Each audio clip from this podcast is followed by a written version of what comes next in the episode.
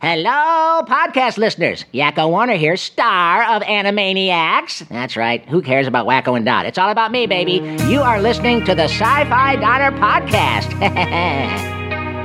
You're listening to the Sci Fi Diner Podcast, serving the latest news in sci fi multimedia. And now, your hosts, Scott and Miles. Your table is ready. Live long and prosper. This is the captain. We have a little problem with our entry sequence, so we may experience some slight turbulence and then explode. I got a bad feeling about this.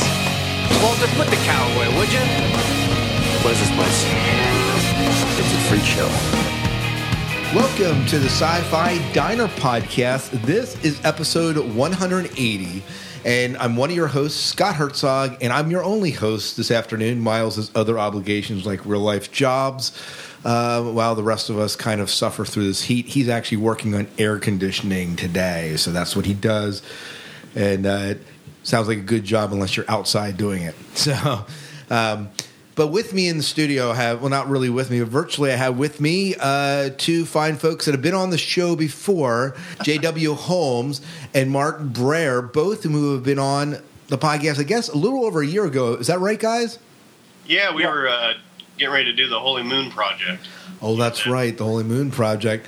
Um, and uh, we talked a little bit about that and a little bit about some of your hopes in the future uh, plans. And I think we're getting closer to those future plans, maybe than we were even then, obviously. Oh yeah, yeah. So, but thanks, guys, for coming back on the show and talking about what's new in the world of JW and Mark Brayer. Appreciate you guys coming on. Thanks for having us. Yeah. Thanks. Yeah, no problem. Uh, JW, let's start with you. Um, uh, we obviously we've had some listeners that have joined us and may not have heard that original interview. Can you give us a little bit of your background? I know that you have a background that in broadcasting, um, but uh, also in writing. You have a long history, so maybe tell us just a little bit about that, so we can kind of establish that for our listeners. Sure. Well, I've been in broadcasting uh, for about 20 years, a little over 20 years. Um, had a production company, worked with ESPN, Fox Sports, History, Travel, list goes on, and uh, had a Fox News radio station for a while. And uh, after that, just devoted myself pretty much to writing, and um, been writing screenplays and books, and uh, got two series with Holy Moon and uh, the Nordic, and also the Paul Hawkinson Mysteries, which will be coming out later this year. That that one's well overdue. Um, and doing them with Mark Brayer, who's uh, the illustrator and uh, the cover artist for the books, and um, yeah, it's it's been going pretty strong. And of course, you know, people think when you when you write that you have all this free time, and it takes so much to to put out a book, and uh, the cover art and that and good material really makes it makes it make them good series. Now, your your first novel, if I'm correct, that was a, a Rift of His Own in 1998. That's about 15 years ago. Uh, how did you get start? How did you get started writing that novel? What made you say, you know what, I want to write this novel? Well, and I'll tell you that that novel has gone through about seven rewrites. okay, since then, and it I mean it, it has changed for uh, genre so many times. It's coming out here next month. Yeah, in the in the final rewrite, um, there's been some revisions to it, and Mark's going to be doing the uh, the cover art for that. And uh, it's basically you know. In the '90s, I was uh, I was big into poetry. I was big into the screenplays, and also uh, just trying to get. It was the first actual novel I'd ever written, and it was an enormous undertaking. It was about 300 some pages, and I whittled it down to about I think we're at around 250 now. But um, you know, I'll tell you, my taste in, in, in writing had, had changed in, in the 20 years I've been kind of uh, doing it. We didn't have Kindle, you know, back in the 90s. We didn't have all the self-publishing and all that, and all these uh, these new avenues and opportunities that indie authors have today.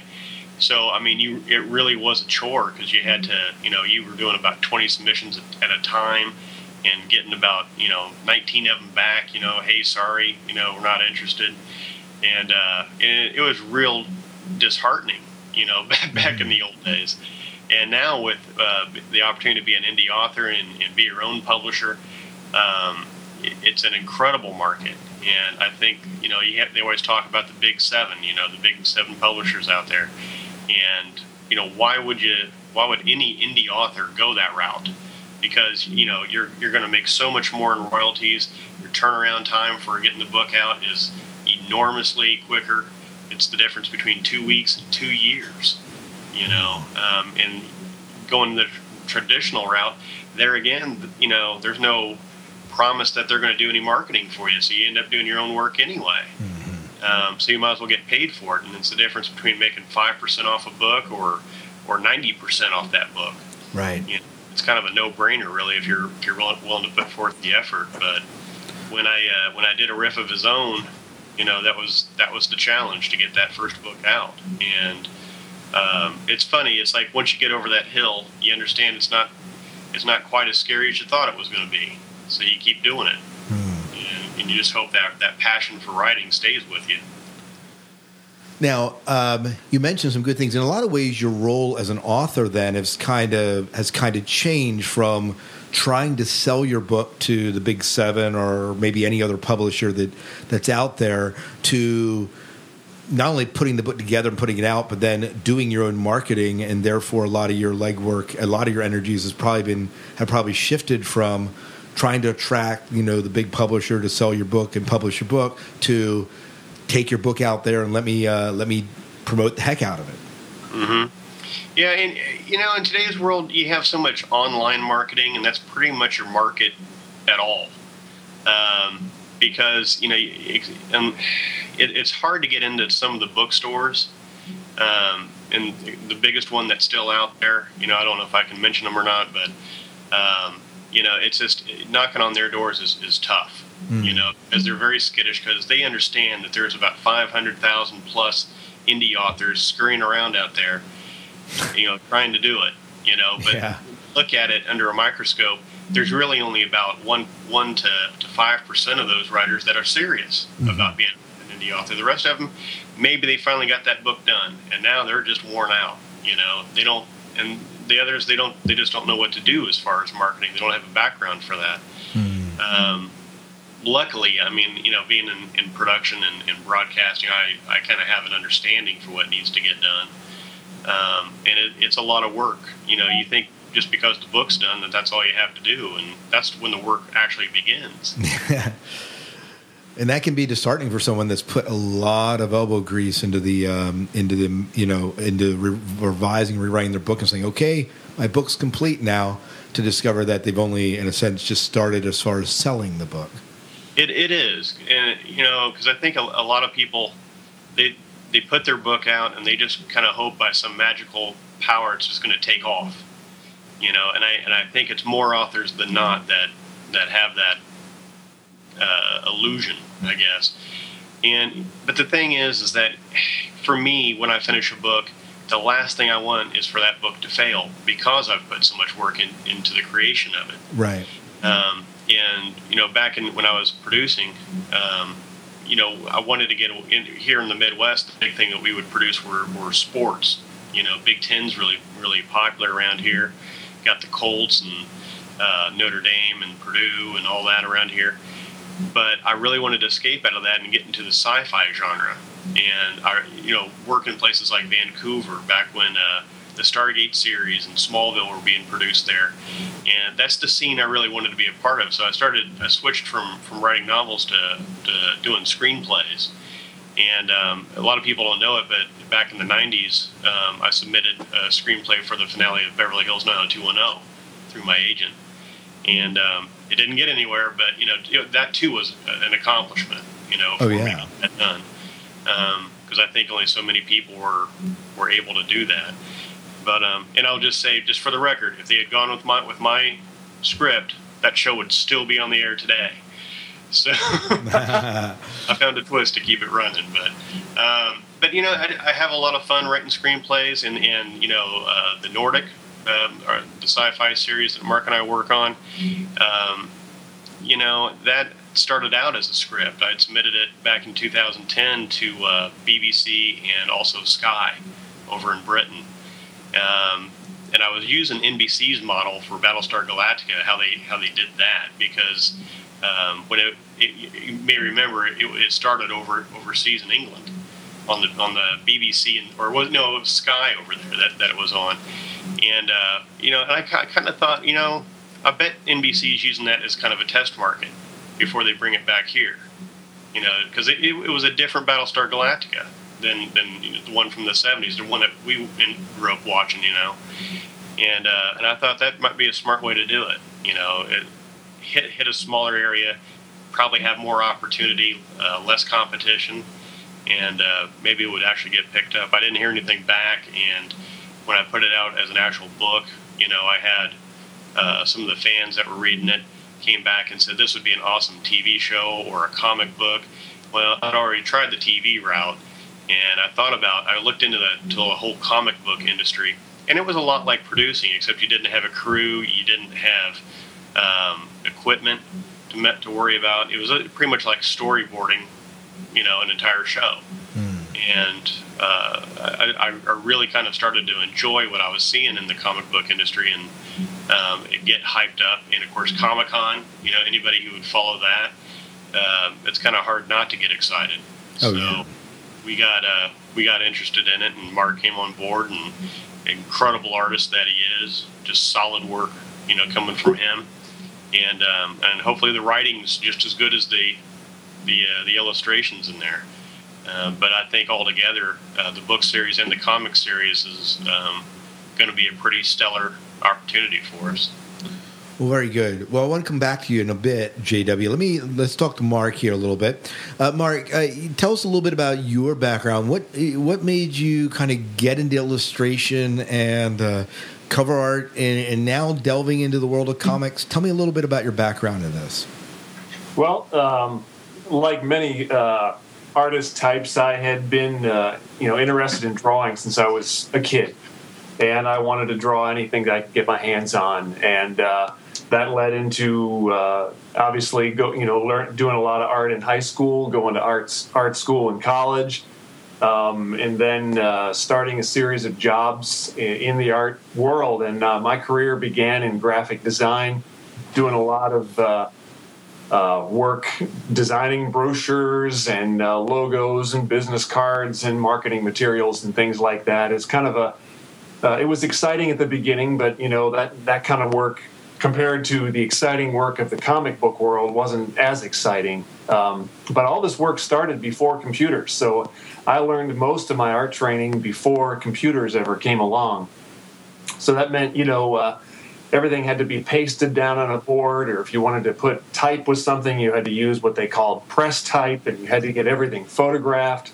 So uh, I learned a good basis of a lot of how to do the solid foundations of art and then, of course, the digital age came along, and I had some opportunities to move into agency work at uh, an ad agency and became a uh, partner with an ad agency in uh, a smaller town in Western Maryland and uh, became uh, the vice president of creative services there and did a lot of design work, um, doing uh, anything from new clients, from new um, promotions for for clients, introducing new products. Uh, it expanded my horizons even more, and then uh, worked into doing some more work with uh, with uh, marketing companies. And uh, about I guess I don't know eleven or I guess about five years ago, things sort of sort of fell apart and. Um, the job that I was at downsized, and I decided to go out on my own and start my own business so I do right now. I do graphic design, illustration. I do anything from uh, children's books uh, for Amazon.com. I do uh, illustrations for a variety of clients locally in Indianapolis, and as well as some national things as well. So, uh, of course, when I met along with uh, with Jay there, uh, the opportunity to get more into comics was exciting, and I had done some some comics on a limited basis, but um, this was even, I think, was a whole lot better opportunity. He had an outstanding idea, or several outstanding ideas and concepts, which I thought were good, because that's the number one thing for a comic artist when you're really when you're looking for something out there. You've got to, you know, there's a lot of people out there with ideas for comic books, but very few have some solid concepts. And, and Jay had those. And uh, that's, you know, the main reason why I jumped on board. And I guess the rest is history, and we're in the middle of it right now. Now, how did you how, how did you end up uh, discovering Jay? I guess you can say, or maybe Jay discovering you. I think it was uh, over the web. Um, he had put out a, a, wasn't that the how it worked out, Jace? I yeah. can't remember every detail, but I was searching for uh, for a, an artist when I got serious about doing the Nordic as a comic. Because uh, I mean, I'll screw up a stick figure, you know. uh, but uh, and, and Mark's seen some of my art, and to his credit, he hasn't really commented on it. but uh, you know, I, I went through. Uh, there were several artists that, that had applied, you know, and I, some of them knew knew of me and stuff, and I think they were excited to work with me. But it was, it you know, you either have what I'm looking for or you don't, and I think that's that's true for anybody. You know, uh, it, it's true for actors, it's true for you know whoever. But um, you know, when when I saw Mark's work, I mean, it was spot on with exactly what I was looking for. You know, you could tell when you looked at, at Mark's uh, illustrations, he was a professional and he knew, you know, what the market was. Um, he wasn't just trying; he was already there um, as far as skill. And you know, I get we're both adults. You know, we're not we're not in our twenties. We're not trying to make it happen. You know, it's it's a thing where we've been doing this for a while, both of us, and, and we're making it happen. Um, because, like Mark said, I mean, you have to, you know, good story and, and good illustrations. That you know, that's that the level of, for a lot of publishers. That's what they look for. You know, is is this somebody who's serious about doing this, or is this somebody who's looking at it as maybe a hobby, and you know, they're going to go off and do something else the rest of their life or whatever. Um, but it's, it's funny because I, I, just want to mention when Mark was talking about um, doing his his work before computers. And I reverted back to, you know, gee, how old am I? Because when I started, I had a typewriter and whiteout. You know, I don't think I don't think a lot of writers today know how easy they have it. Oh yeah, no doubt, no doubt. Now, uh, Mark, you mentioned that you worked for Amazon. What do you mean by that?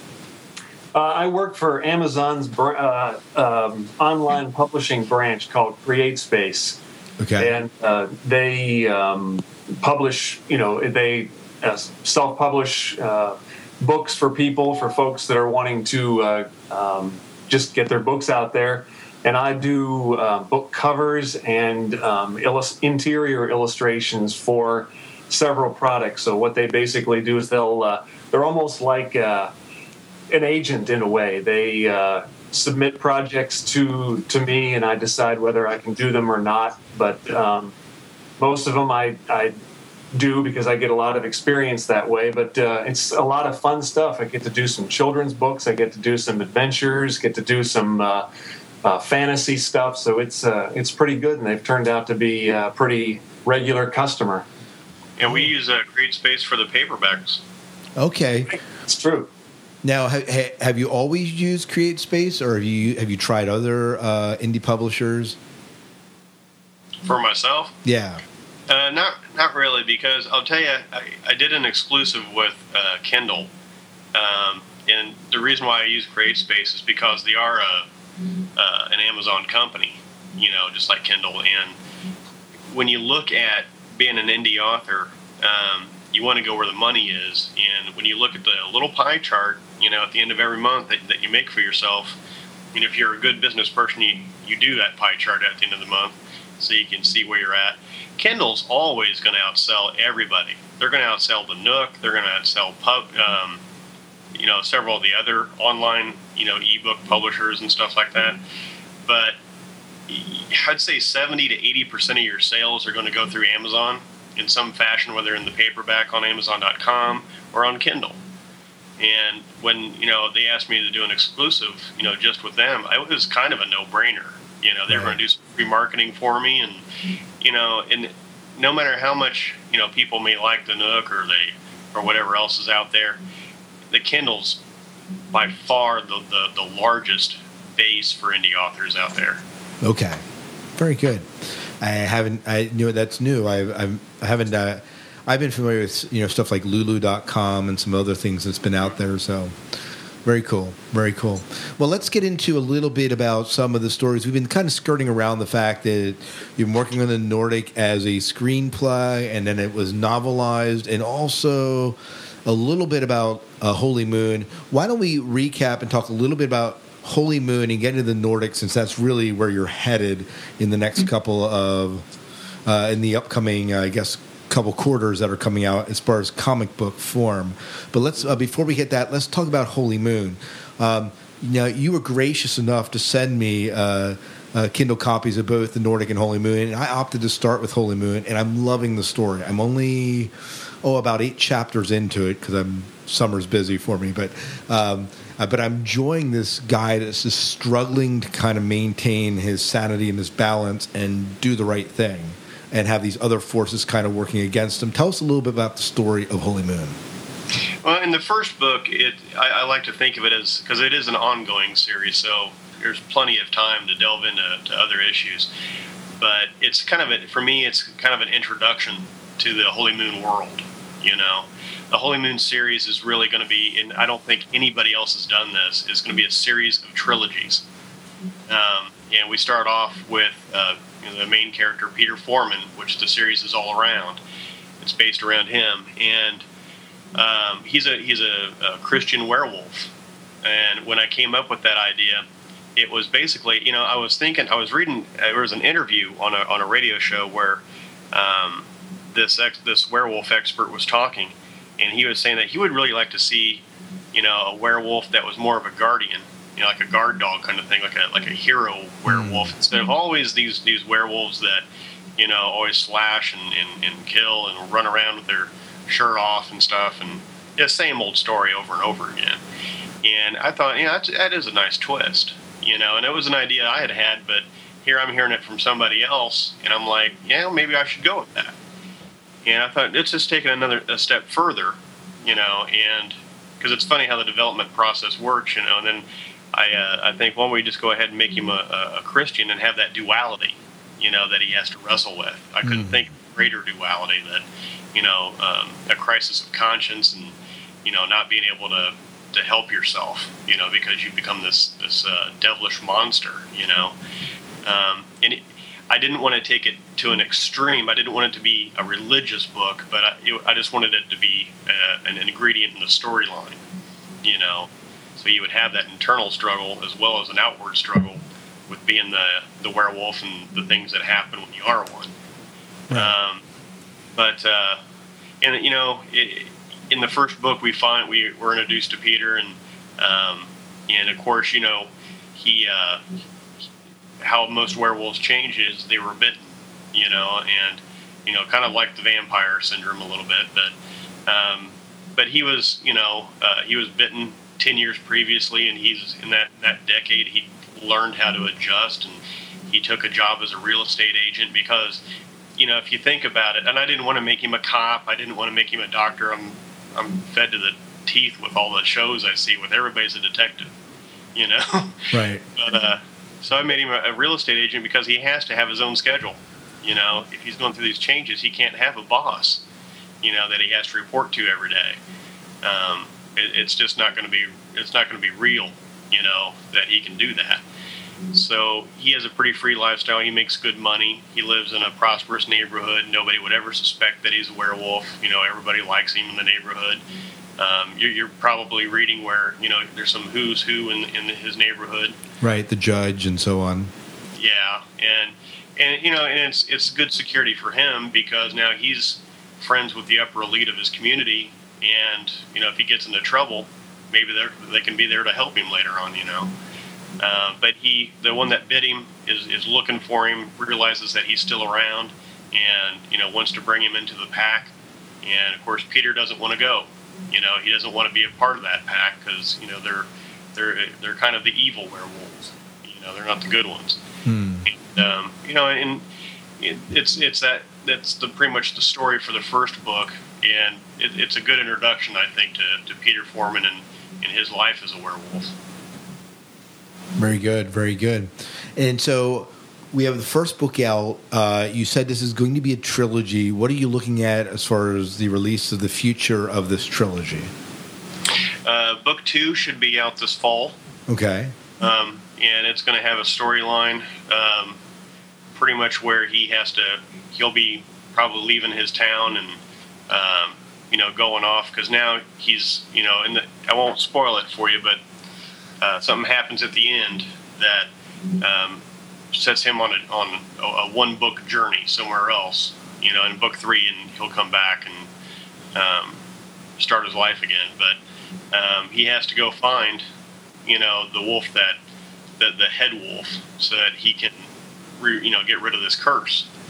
Because prayer doesn't seem to be helping, so you'll have to be doing that. Uh, you may have noted um, Paul Hawkinson made makes an appearance in the first book.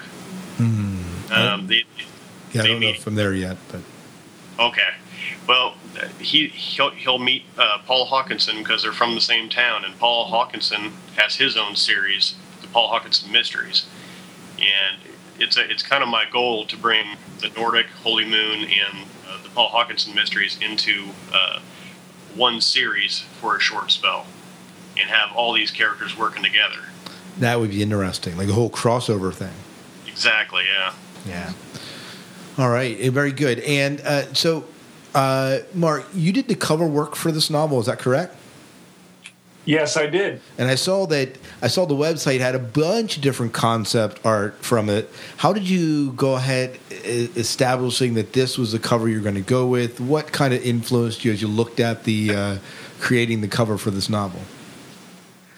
Well, um, of course, there was a lot of a lot of back and forth between Jay and I, and because um, when you, as you know, as you're reading the story, you can tell it's a different story. It's not it's not your standard hack and slash, out of control, crazy werewolf story that's only you know it's just if there's not blood, there's nothing else. This was a different story. It had a, different elements in it there were struggles that were different, but yet the werewolf, this the standard werewolf kind of idea was there, but it was a different story. So I wanted to kind of bring that to the cover somehow. We didn't want to just have the normal werewolf howling at the moon or uh, um, you know a generic werewolf that we would see um, on, a, on another cover. And to, to be frank with you, we we went through quite a few, and there were. Uh, several covers that uh, I, I did, and, and to be really honest with you, you know, um, Jay would look at a couple and he would say, "This just looks like something I'd see on the romance novel rack in the." and you know, and I would think, "Oh, okay, I guess we're not really going the right direction here." I felt so bad after I'd said that.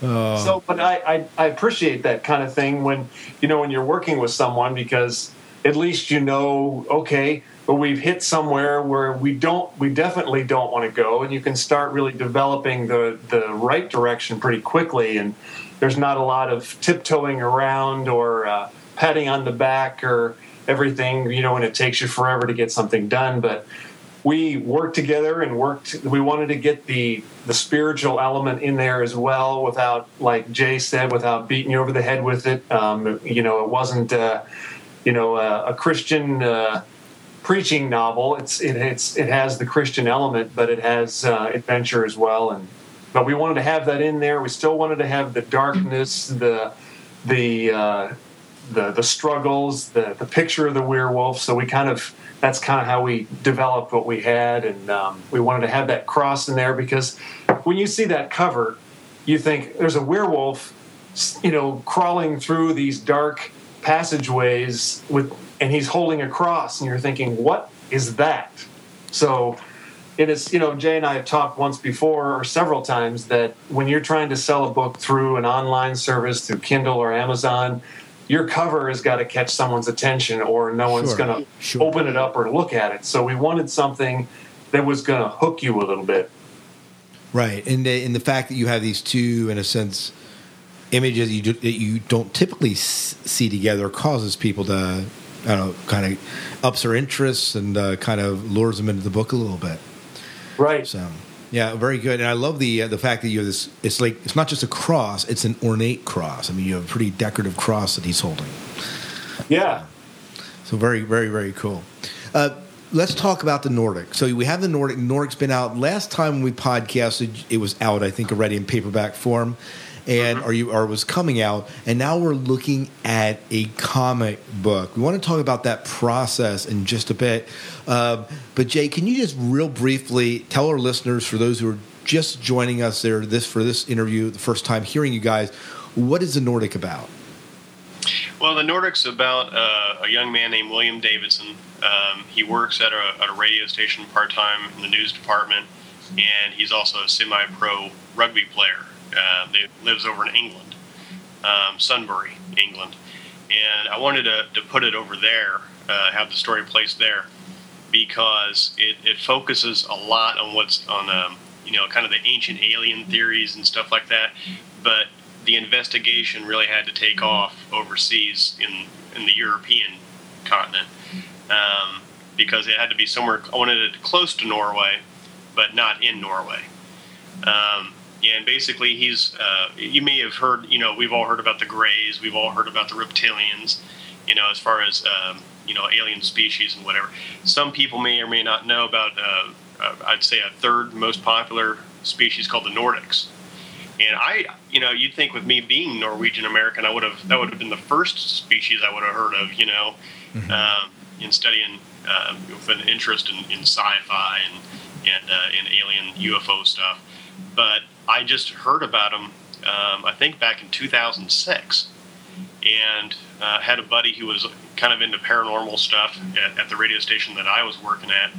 And um, he would be on a station down the hall, and I'd be on a, on the rock and roll station down the hall know, we of course you know during breaks we we chat, you know, and uh, he just fascinated me with the, these stories. These Nordics, um, they're you know they stand between six, seven, eight feet tall, blonde hair, blue eyed, a uh, little pale skin, look just like us for the most part, um, and you know can blend in very well with society. But um, you know, it, when I when I looked at it, I over the over the number of years of you know I don't want to say fascinated by you know this possible alien species that that you know could be out there, but um, but just the similarity to us. You know, I thought you know that would be for a, a good story, but what kind of story would that be? So I took the next several years and I just kind of slowly let it let it gel together in my head and uh, came up with you know uh, from watching like Ancient Aliens on, on the History Network and all that uh, would give me ideas, and I'd listen to some other podcasts and, and radio shows that deal with paranormal stuff and, and UFOs, and it also gave me some ideas. It all boiled down to uh, what we have in the Nordic with uh, um, with William Davidson, and that he's approached by one of these Nordics uh, called Bertil. Um, he it turns out that uh, William has the closest, to most perfect DNA over all these generations as an actual Nordic. He's a descendant of the Nordics. We're all descendants of some alien species in the book. Um, none of us are, are, really indigenous to planet Earth. We were all brought here by somebody else, and that's the mystery um, throughout it. That we've we're living amongst different aliens every day. We just mm. don't know it because we're all human now. Right. Um, in, because you, have heard uh, maybe like the Sumerian Sumerian tale that you know like they took the ape man or whatever and did some hybrid stuff to him and made him what we are today. Mm. You know, an intelligent you know ape man, I guess that you could say. And for the Nordics, the the story would, would be that they descended here you know thousands of years ago. Um, the the one thing that I always found peculiar was okay, you had life in the Middle East and in Africa, but then you had this you know entirely kind of uh, Caucasian tribe that came out of the cold tundra of the northern Europe continent. Well, how did life start there? Where did they come from? You know, and so that's kind of where the story kind of starts. Is that not in the not in the first book, but for the for the storyline for uh, for the Nordic species is that you know they had to come from outer space. You know, in the book. So they descended down here and um, set up a station, you know, probably in Norway, and just started making their way down south. And William and Bertil are on this hunt to find the, the truth about human history because it, it's a very complicated story, but it, it it, it comes together, uh, I think, really well, you know, in, in, in written form because um, it's a it's kind of like mixing Doctor Who, The X Files, and Stargate all into one book. That's a bunch of awesomeness right there. Yeah. Now, Ma- Mark, when you did the cover for this book, I noticed in the cover we have uh, uh, this this creature, at least uh, Nordic reunion. That is the first book. Is that correct? right. Yeah. So the the cover has this guy standing there with light up from his hands. Uh, does not look like the man that Jay's describing. Can you tell us a little bit about this guy?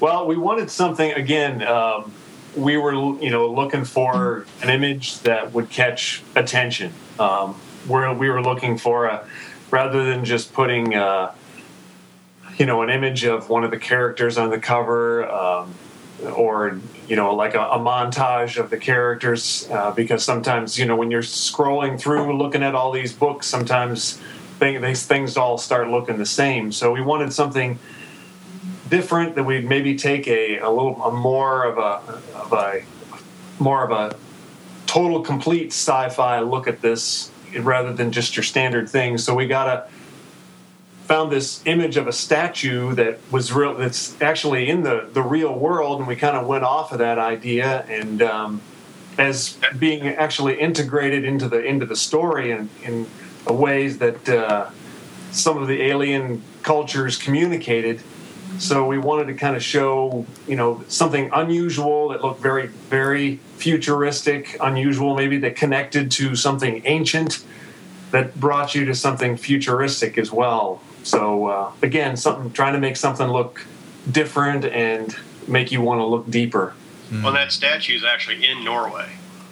Yes, it is. and um, you may read in the, in the first part of the book, we- and, or at least the, uh, in the comic as well, that um, there's a, a thing called the the Svalbard's uh, seed vault up in, uh, in Right, Norway. right. where you, all the seeds in the world are, are kind of kept, and that was in in the story. It was uh, a design influenced by the Nordics to the Norwegian government to do that.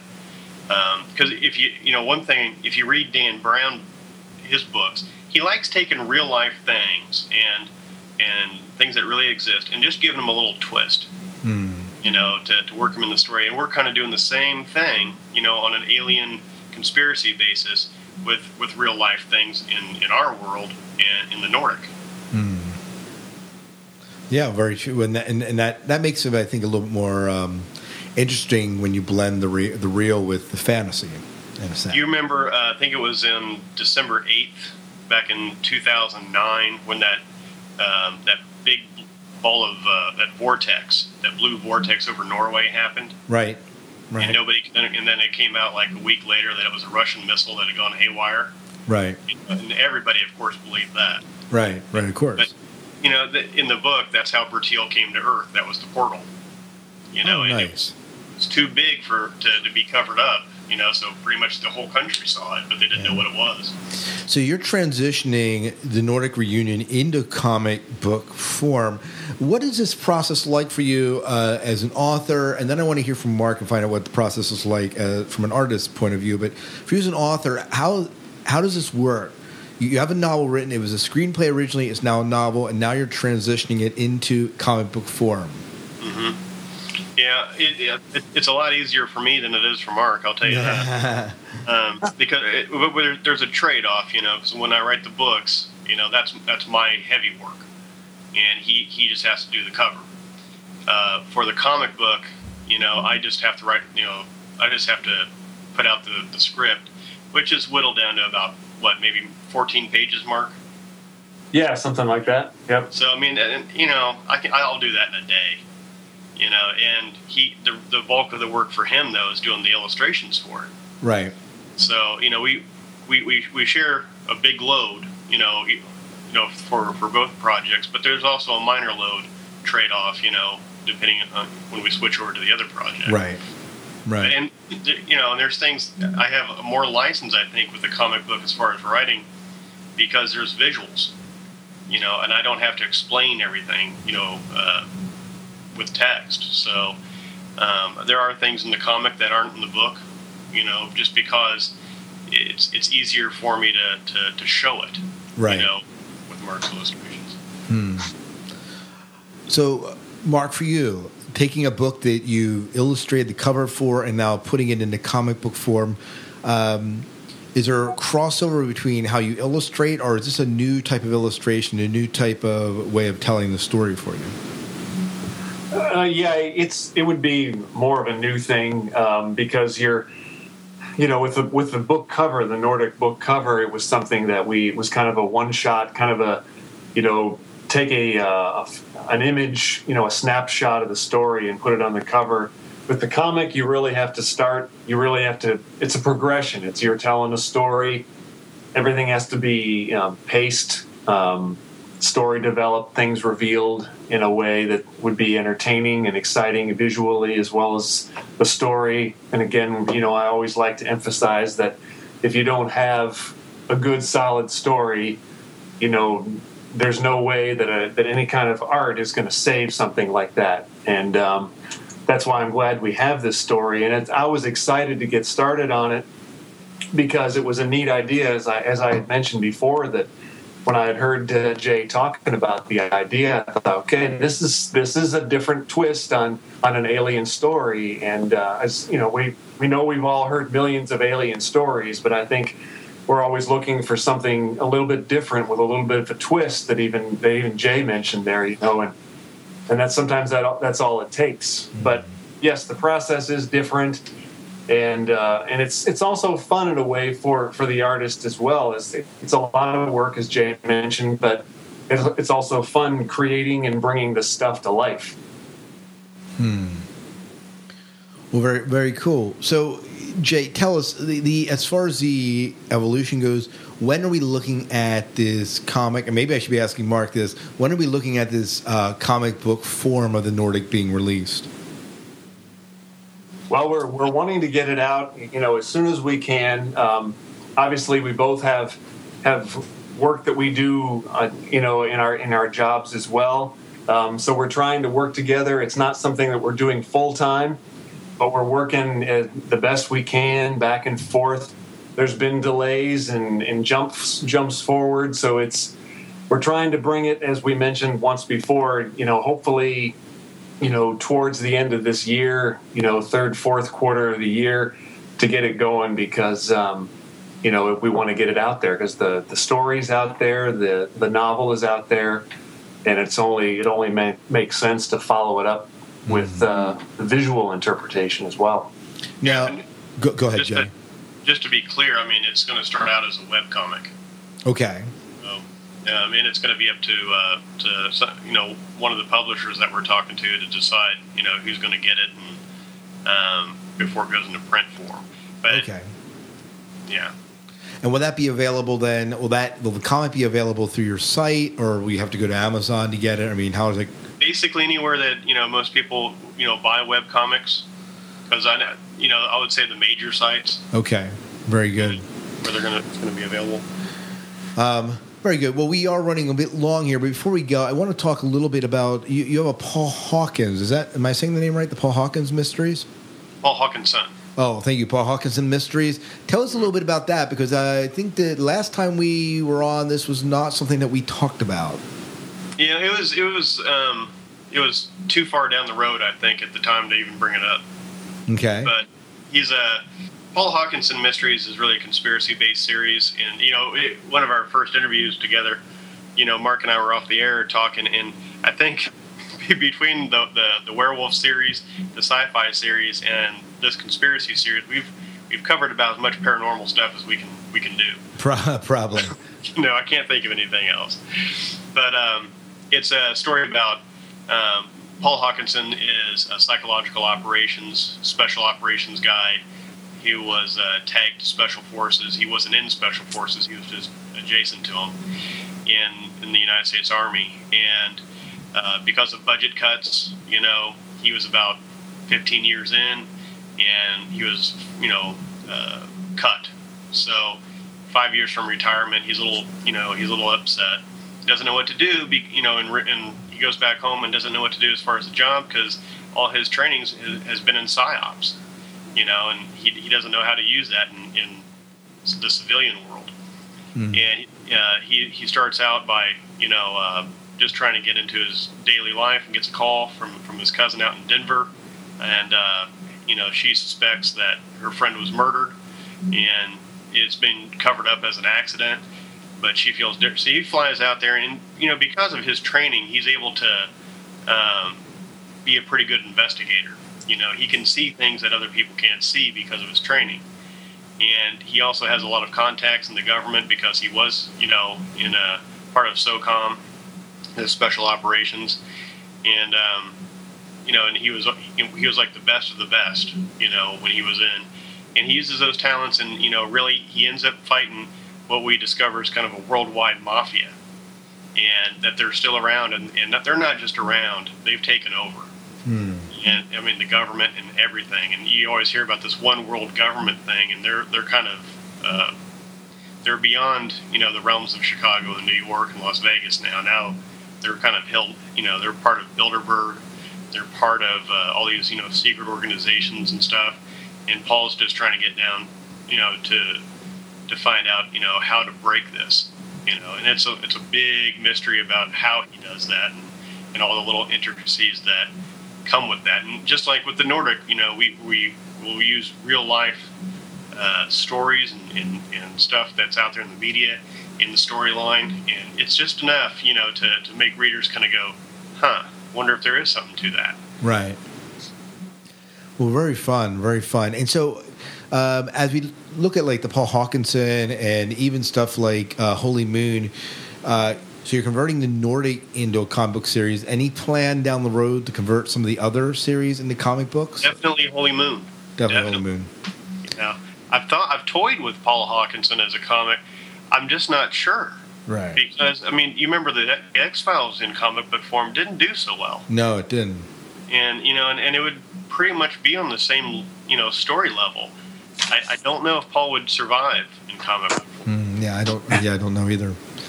Um, by the way, did you see the uh, the tweets uh, or the, what they were talking about? They had the 20th anniversary reunion of X Files at San Diego Comic Con. No, I didn't. That, Uh, they had uh, they had Chris Carter and uh, Gillian Anderson and Dave Duchovny and uh, oh Vince Gilligan, uh, one of the other guys that's on the show. All there just chatting, and they came in to the darkened room with flashlights. It was awesome. so I was totally having like I mean X Files for me will still go down as being probably one of my favorite shows of all time. Oh yeah, definitely. So, and yeah, why, why it hasn't done better in, in, in the film genre, I think, just comes down to writing. Yeah, probably. It, if they, if, and I know that they want to do a third one, you know, but it's just getting the studio to say yes. But they really, I think, at some point, they've just got to give the audience what they want. And with the first two films, I don't think they've done that. Well, the first, the first, are afraid to go the- I think the first film worked because it tied into the actual show. It was like a season five to season six. It tied in as a bridge. Mm-hmm. Uh, so I think that would work. But then when when you had the next one, uh, you know, X Files, whether or not they, you know, wanted to play this way or not. It was Monster of the Week, but there was a huge mythology that they were following, an alien mythology that they just didn't address at all. And I think Yeah, people were expecting that as well in the second movie. And while I personally enjoyed the second movie, it obviously was not quite what people were hoping for. So, It, if it's X Files at all, I'll watch it. yeah, basically, I'll- I'll basically. pay see it. Well, if I could jump in real quick, um, I have recently seen that they've actually restarted the X Files comic, and I don't remember, I can't remember, I apologize, the publisher. But I believe they've started it again. Um, so I'll bet it's IDW. It might be. So we'll see. Yeah, who knows? Uh, Who knows? You know, as long as they, you know, if it lives on in any form, it kind of gives fans at least a little bit about um, what they want. So, uh, sure. I'm trying to see if there's anything real quickly on it, but um, You remember uh, Mark? Uh, he he did the uh, artwork for the Star Trek uh, with your buddies. And what what were their Oh, names? Bye Bye Robot? Yeah, oh yeah, that's right. You you you are working with. Uh, are you still working with Bye Bye Robot? Yes, I am. Awesome. We love those guys. Chris and Charity are great. Yes, they are very much. I haven't uh, spoken to them personally, but I've done a lot of email back and forth, and uh, excellent, excellent guys for sure. Yeah, Both we, of them we- are. yeah, we've had them on the show, and I have a, I have a picture of one of the enterprises sitting on my wall right here. I'm staring at it from Bye Bye Robot. So, Excellent. so excited. yeah, definitely excited about that. Um, well, let's uh, before we wrap up the show here, let's tell people where they can find. Uh, these awesome books that we've been talking about, the future comic book, where we can find this stuff right now. Where's a good place to send them if they want to find out more information about uh, JW, what you're doing, and also Mark, maybe where they can find out a little bit about what's going on in your world. Well, primarily, I mean, uh, they can find it at Amazon.com or Kindle. Um, you can look us up on Facebook under the Nordic or Holy Moon. Um, the website, you know, for my website's authorjwholmes.com, and I've also got a uh, a comic website out there for, for these projects too, which I'll, I believe I have a link on my main site for that, and um, tons of information there, due dates and when stuff's coming out, and just everything people could want. Very good. And and how about for you, Mark? Where can people find out more information about you? Uh, well, my my uh, main website for my illustration is uh, lightspeedstudiosonline.com.